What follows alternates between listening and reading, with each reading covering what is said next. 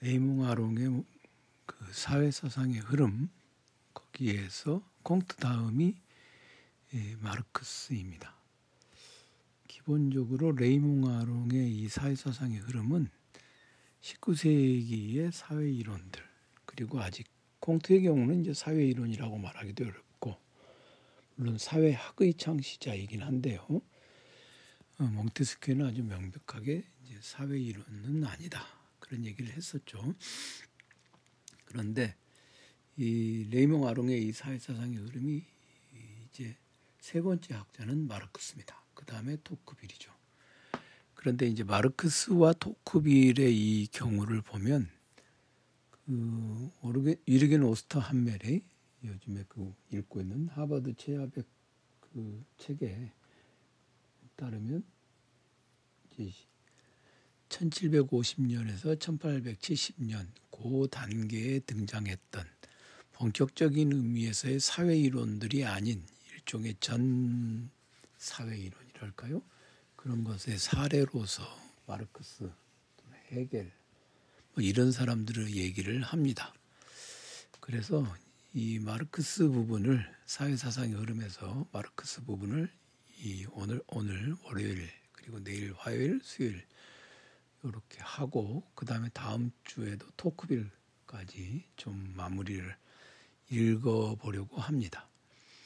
레이몽 아롱의 이 책 부분은 굉장히 이제 분량이 많은데 거기서 핵심적인 부분만을 제가 골라서 설명을 하려고 합니다.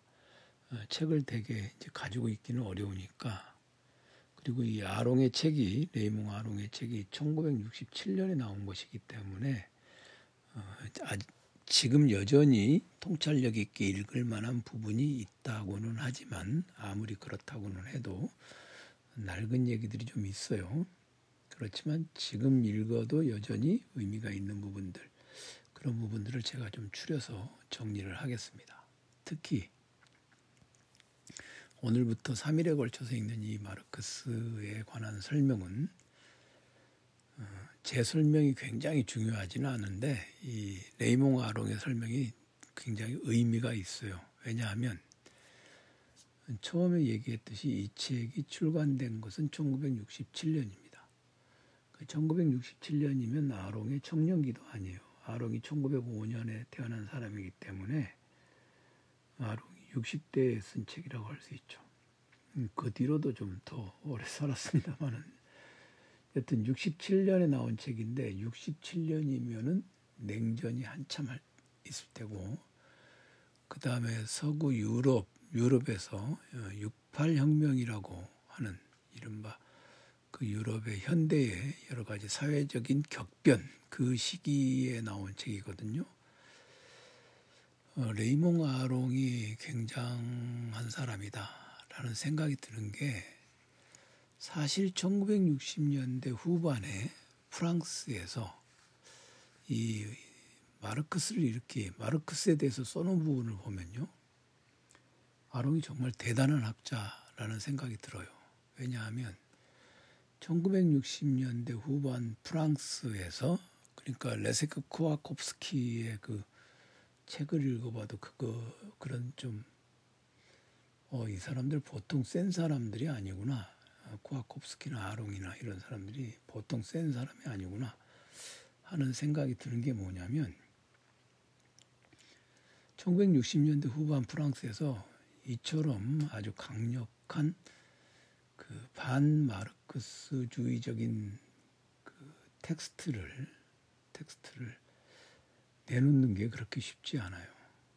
그 당대 당시의 그 지식인의 그 흐름이랄까요? 그런 걸 보면 이렇게 센 발언을 하는 게 그렇게 쉽지 않습니다. 그런데 몽테스키외나 뭐 콩트는 그 당시에 전혀 뭐 화약고 같은 것도 아니고 시의성도 없었는데 마르크스에 대해서 아롱이 이렇게 정리하는 것을 보면 일단 통찰력 자체가 대단하고 시대의 흐름 흐름은 내가 아랑곳하지 않고 나는 학적으로 뭔가를 정리해서 어, 끝을 보겠다 하는 그런 것들을 보여주고 있기 때문에 아롱이 굉장히 대단합니다. 그리고 이제 제가 그 책 여백에 써놓은 것들을 이렇게 보니까요. 어, 제가 이걸 읽을 때는 마르크스에 대한 공부가 전혀 뭐 되어 있는 상태는 아니었거든요. 사실 제가 마르크스에 관한 책을 이렇게 읽은 게 이 레이몽 아롱의 이 책하고 그다음에 그 데이비드 맥렐런 뭐 칼 마르크스의 철학과 신화 뭐 그런 책들 지금 그 책 버렸는지 모르겠네요. 있는지 없는지. 그러니까 번역본으로 이제 영어로 된 책들을 읽은 거 그거는 이제 나중 일인데 저는 칼포포의 역사주의의 빈곤이나 그 열린 사회와 그적들 이런 거 이른바 우파들이 쓴 책들부터 읽기 시작을 했거든요. 사회사상에 대한 공부를 할 때. 그래서 그런지 이 아롱의 글을 이렇게 읽어보면서 또 제가 여백에 메모해 놓은 거 이렇게 보니까 아롱의, 아롱에게 굉장히 경도되었던 것은 틀림없는 것 같아요. 아롱에게 경도되어서 이 사람 말이 맞다.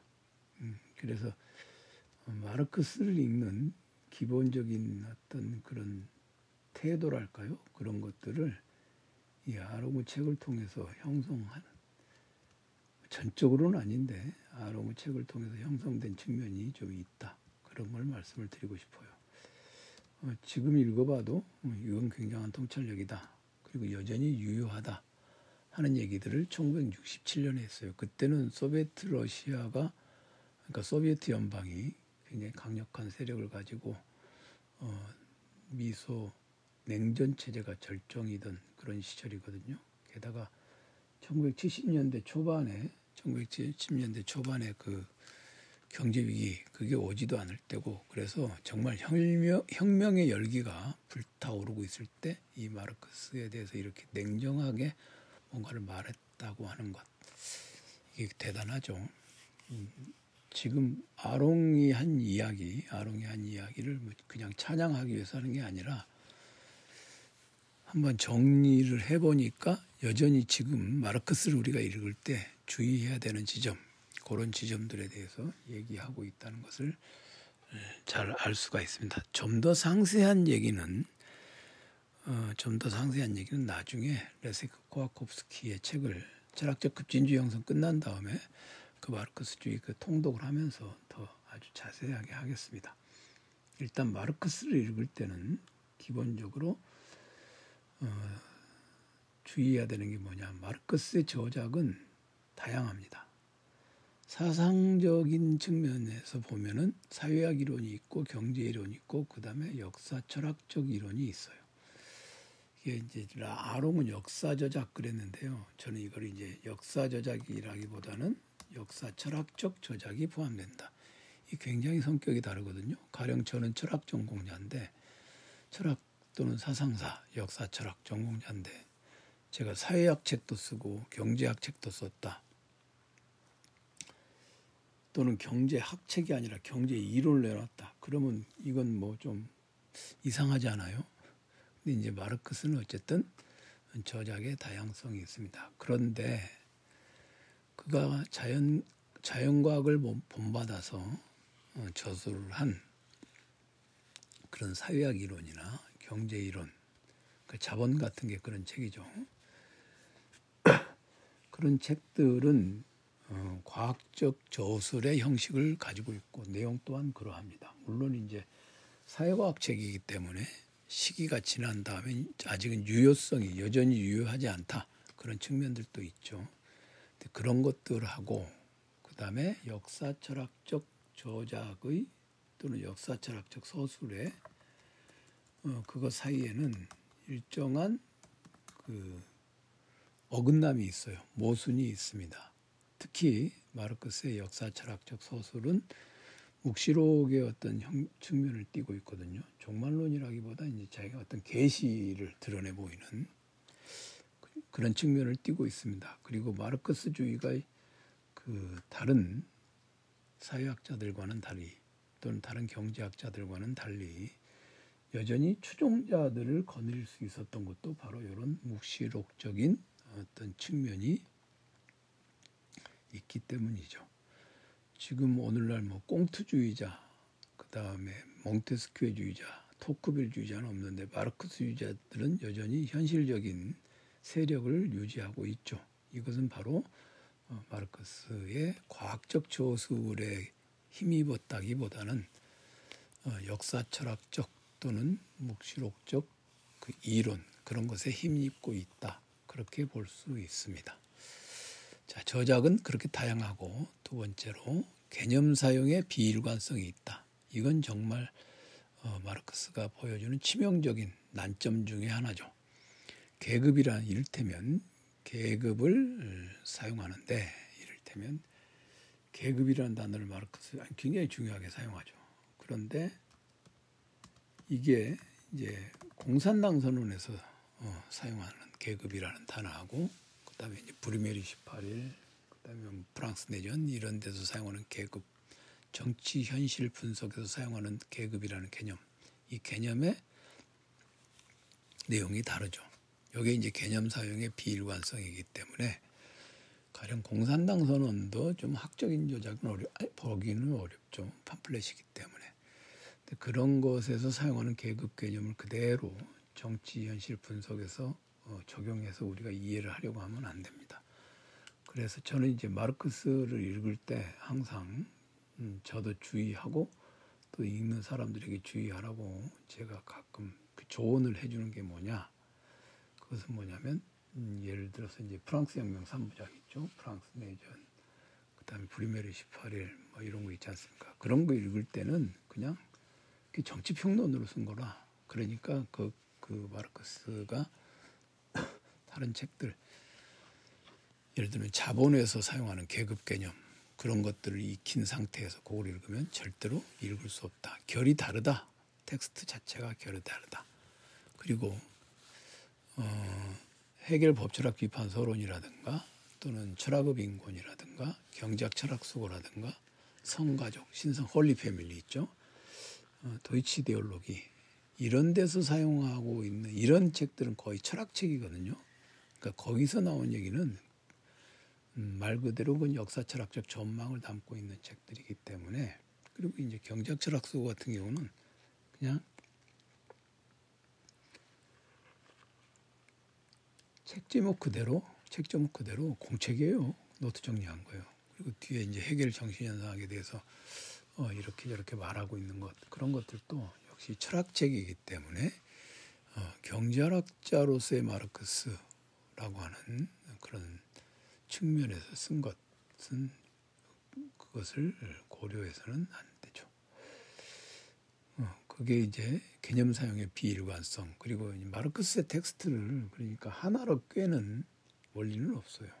그 영역을 잘 분리해서 읽어야 됩니다. 그리고 철학자라 할지라도 철학자라 할지라도 가령 헤겔 여기서 이제 많이 마르크스가 거론하고 있는 헤겔만 해도 그가 교과서로 쓴 Enzyklopädie 즉 철학 집성이나 그다음에 논리학 이런 책하고 그다음에 이제 강의록을 이제 학 학생들이 노트 정리한 거 그런 걸 기록한 법철학이라든가 역사철학 그거 하고 그다음에 이제 청년기에 거의 뭐 그냥 막 약간 황홀경에 빠져가지고 써놓은 정신현상학하고 텍스트의 종류 자체가 다릅니다. 그러니까 읽을 때 주의해야 되죠. 예를 들면 어, 플라톤의 텍스트는 모두 다 대화편이에요. 그러니까 대화편을 읽을 때는 그냥 다 대화편을 읽는 방식대로 읽으면 됩니다. 대화편을 읽는 방식대로 읽으면 되고 아리스토텔레스의 책을 읽을 때는 그냥 강의록이죠. 그러니까 그냥 강의록 읽듯이 읽으면 돼. 그런데 이제 같은 저, 저자라 할지라도 같은 저자라 할지라도 그냥 칸트는 뭐 그냥 거의 다 똑같아요. 칸트는 딱히 다른 거 없습니다. 근데 해겔 같은 경우만 해도 저작 저작의 다양성이 있어요. 그러니까 레토릭이 레토릭이 다르고 의도가 다릅니다. 그러니까는 어, A라고 하는 텍스트에서 정신현상학에서 사용하고 있는 개념하고 논리학에서 사용하고 있는 개념하고 다릅니다. 그러니까 마르크스나 해겔을 읽을 때는 그런 점들을 주의해야 됩니다. 그래서 정신현상 같은 건요, 정말 철학책 읽듯이 각 잡고 읽으면요, 안 읽힙니다. 이거 이상한데 철학자 맞아? 이런 생각을 할 수 있을 정도로 난삽하죠. 네, 그 다음에 마르크스를 읽을 때 우리가 마르크스의 목표가 무엇인가 이걸 잘 봐야 됩니다. 마르크스의 목표라고 하는 것은 그 마르크 이제 아몽도 아, 아몽 아롱도 지적하고 있듯이 마르크스의 학적 노력의 본질은 자본주의 체제의 필연적 진화. 그게 이제 결국에는 자체적인 멸망으로 귀결되는데 그 현상을 과학적으로 입증한다는 데 있습니다. 그러니까 이제 마르크스의 저작들이 이제 음, 마르크스 엥겔스 Gesamtausgabe MEGA라든가 예전에 나온 음, 마르크스 엥겔스 Werke 굉장히 많죠. 그런 것들 다 중요하지 않아요. 다 중요하지 않고 마르크스가 심혈을 기울여서 노력했던 부분은 뭐냐? 바로 그 자본이죠, 자본. 그러니까 자본의 중심을 두는 것이 핵심입니다. 자본주의 체제의 필연적 진화라는 현상을 어, 과학적으로 입증하는 것. 다시 말해서 경제 사상, 경제 이론 이게 이제 마르크스의 포인트죠. 그래서 예전에 이제 80년대, 90년, 90년대 그 무렵이죠. 그 무렵에 이제 우리 철학과 학생회에서 그때 제 선생님이 학과장이셨는데 학과장을 아무도 안 하려고 그러니까 학과장을 오래 하셨어요. 학과장이셨는데 철학과 학생회에서 어, 철학과에 그 마르크스라고 하는 이 과목을 커리큘럼을 넣어야 한다. 그렇게 얘기를 하니까 이제 학, 학생회에서 말이죠. 그러니까 선생님이 마르크스는 경제학과에서 배우는 거 아니냐 이제 이렇게 그렇게 얘기를 하셨거든요. 그러니까 학생들이 이제 난리가 났죠. 뭐, 뭐 이게 막 어용이다 막 해가면서. 근데 학적으로 선생님 말씀을 하신 게 틀림없어요. 마르크스는 경제학과. 그다음에 뭐 부수적인 얘기로 이제 니체도 배워야 된다는 거. 니체는 동문과에서 배우는 거 아니냐. 뭐 이렇게 얘기를 하시고 그랬는데 지금 이렇게 웃으며 지금 이렇게 웃으면서 얘기하지만 그때는 막 학생들이 이제 시위하고 막 그랬죠. 학과장실에 막 쳐들어와 가지고 막 그러고 막 그랬습니다. 근데 이제 아롱이 이미 자본의 중심을 둬야 한다. 예, 자본의 중심을 둬야 한다. 마르크스는 경제학이다. 그리고 이제 마르크스의 이제 역사 철학이다. 그러니까 그때 선생님 말씀을 드려요. 아, 마르크스의 역사 철학 이런 거는 역사 철학 시간에 우리 배우고 있고 그다음에 이제 현대 유럽 철학 시간에 그 프랑크푸르트 학파도 배우고 하는데 뭘 따로 배우느냐 말이죠. 우리 철학과에서 경, 자본을 가르칠 건 아니지 않느냐 그런 얘기시죠. 그러니까 그건 이제 학생들은 저작의 다양성과 그 다음에 그 마르크스의 근본적인 학문적인 목표 그게 뭔가.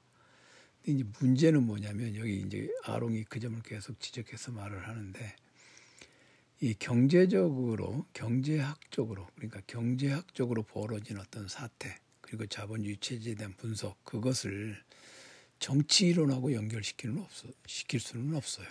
정치 이론하고 연결시킬 수는 없어요. 그리고 그 경제학 이론에서 나온 어떤 그런 법칙을 역사의 일반 법칙으로 어, 말하자면 환원시키거나 확장시키거나 그렇게 하는 것은 불가능한 일이죠. 일단 1번 첫 번째로 알아둬야 되는 것. 난 마르크스 잘 모른다 하시는 분들 제가 아주 분명하게 얘기를 해드리는데 첫째는 어, 자본주의 체제의 필연적 진화, 자본주의 체제가 어떻게 어떤 법칙에 따라서 어, 전개되어 가는가, 그리고 그 현상을 그 입증하는 것 이게 일차 목표고요. 마르크스는 그 미, 자본주의 체제의 미래까지도 이야기하고 싶어 했죠. 음, 그게 이제 마르크스는 이제 가장 마르크스가 저, 가졌던 가장 큰 착각 그게 이제 미래. 더군다나 이제 자본주의라고 하는 것은요. 자본주의라고 하는 것은 꼭그그 시기에만 있었던 것은 아니죠. 예를 들어서 페르낭 브로델 같은 사람이 쓴 물질 문명과 자본주의 그런 건 자본주의라고 하는 이 체제 자체가 자본주의라고 하는 체제 자체가 꼭 공장제 산업 그런 산업 사회에 예, 산업 사회에만 있었던 것은 아니죠. 상업 자본주의라는 말도 있잖아요. 그렇죠? 그리고 오늘날에는 금융 자본주의라는 말도 있습니다. 그러니까 마르크스가 얘기하는 그 미리 이제 최종 결론을 얘기해 보자면 마르크스는 산업 사회의 문제점을 지적한 것이에요. 산업 사회. 그러니까 산업 자본주의의 문제를 지적한 거죠. 상업 사회에도 자본주의가 있고 그다음에 금융 중심 사회에도 자본주의가 있잖아요. 그럼 그것을 우리는 금융 자본주의, 상업 자본주의. 근데 이제 마르크스가 이게 눈에 들어온 것은 산업 사회의 현상인데 그것을 자본주의 현상이다. 뭐 그렇게 얘기했다고 볼 수 있겠죠. 그건 나중에 다시 얘기를 하겠습니다. 우선 첫 번째로는 자본주의라고 하는 하나의 그 생산 양식, 생산 양식 그것에 대해서 과학적으로 증명하는 게 마르크스의 목표다. 그런데 이제 또 두 번째는 무산자와 자본가의 갈등은 주요 근대 사회의 주요 사실. 그 이제 이거는 자본주의하고는 무관하게 이제 있을 수도 있는 거예요. 오늘날에 자본주의 사회가 아닌 곳에서도 가진 자와 가지지 못한 자들의 갈등이라는 게 있잖아요. 그렇죠? 그게 이제 산업 사회에서 공장을 돌리다 보니까 첨예하게 드러난 그리고 그것이 자본주의적인 방식으로 공장이 운영되고 있다 보니까 드러난 사실이죠. 가령 조선 시대에 시대 어, 양반과 양반 아닌 자들 사이에 갈등이 있었다. 그런데 그거는 자본주의적인 것은 아니죠. 그죠? 그런 갈등. 그러니까 이제 어떤 사회에든지 갈등이 있습니다. 그런데 그 갈등이 마르크스가 살던 시기에는 어, 자본주의적 생산 방식에 의해서 생겨난 갈등이 가장 첨예했을 뿐이다. 그런 것이죠. 그러니까 이거는 이제 사회학 이론이죠. 무산자와 자본가의 갈등이라든가 또는 그 무산자와 자본가의 적대적 성격이라든가 이런 것들은 이제 사회학에 관한 얘기죠. 사회학적인 얘기죠. 어, 마르크스의 핵심 조작은 이제 공산당 선언과 정치경제학 비판 그리고 이제 자본 이렇게 세 가지가 되는데 정치경제학 비판이라든가 자본이라든가 이거는 기본적으로 어, 자본주의에 관한 책입니다. 그 다음에 공산당 선언은 이게 참 묘한데요. 밑에서 좀 더 설명을 하겠습니다만은 어, 공산당 선언은 그런 경, 정치 경제학적 비판을 통해서 당대의 자본주의 사회를 이렇게 살펴본 다음에 다음에 이것을 어떻게 어, 소멸시킬 것인가 이런 적대성을 어떻게 소멸시킬 것인가에 대한 선언문입니다. 그렇기 때문에 그렇기 때문에 어, 공산당 선언은 공산당 선언은 어, 자본주의적 생산 양식으로 운영되고 있는 산업 사회의 모순을 드러내고 그 산업 사회의 문제점을 해결하도록 촉구하는 그런 선언문이죠. 그 선언문입니다. 그래서 이건 복합적인 성격을 가지고 있고 저는 마르크스의 공산당 선언이 마르크스의 모든 조작들에 집약하고 있는 건 아니지만 그 특징을 골고루 가장 잘 드러내 보여준다. 그렇게 생각을 하고 있습니다. 공산당 선언이 얇지만 마르크스의 책 한 권만 읽는다. 그러면 공산당 선언이다. 어, 엥겔스하고 또 공조를 했기 때문에 어, 엥겔스라고 하는 사람을 마르크스의 자본 2권부터는 엥겔스가 이제 편집해서 출간한 거기 때문에 음, 무시할 수가 없죠. 여튼 마르크스는 이런 영역 저런 영역에 골고루 걸쳐 있기 때문에 하나의 분석, 경제 체제, 그러니까 생산 양식을 분석하고 근대 사회를 분석하고 하는 것은 사회학자로서의 일이고 그다음에 경제학자로서의 일인데 그것과 미래를 위해서 미래의 이런 적대를 없애야 한다라고 하는 그런 예언과 행동을 촉구하는 것 이것 자체가 불가능한 상태에 있는 사람이라고 하겠습니다. 이 굉장히 이제 복합적인 것이죠. 공산당 선언은 공산당 선언은 기본적으로 공산당 선언은 계급 투쟁에 계급 투쟁을 드러내 보이고 촉구하는 텍스트입니다. 거기에 보면 인간은 이제 계급 투쟁의 역사다. 인간의 역사는 그게 적대성을 먼저 드러내고 그다음에 중간 계급 이런 건 없어. 이제 양극화된다. 그건 이제 설명을 단순화하는 것이죠. 실제로 마르크스가 그렇게 된다고 믿었는지 아니면 뭔가 혁명 운동을 위해서 진영을 적대를 적과 동지를 명료하게 하기 위해서 그렇게 했는지는 모르겠습니다만은 저 저는 혁명적인 어떤 그런 그 마르크스의 분석을 보면 그냥 혁명적인 목적을 목적을 위해서 그렇게 진영을 양극화했다. 양극성을 두드러지게 했다. 저는 그렇게 보는데 레이몽 아롱은 또 그렇게 보질 않네요. 그게 사실로 말할 것을 모든 그런 분석을 무시했다. 그렇게 보고 있습니다.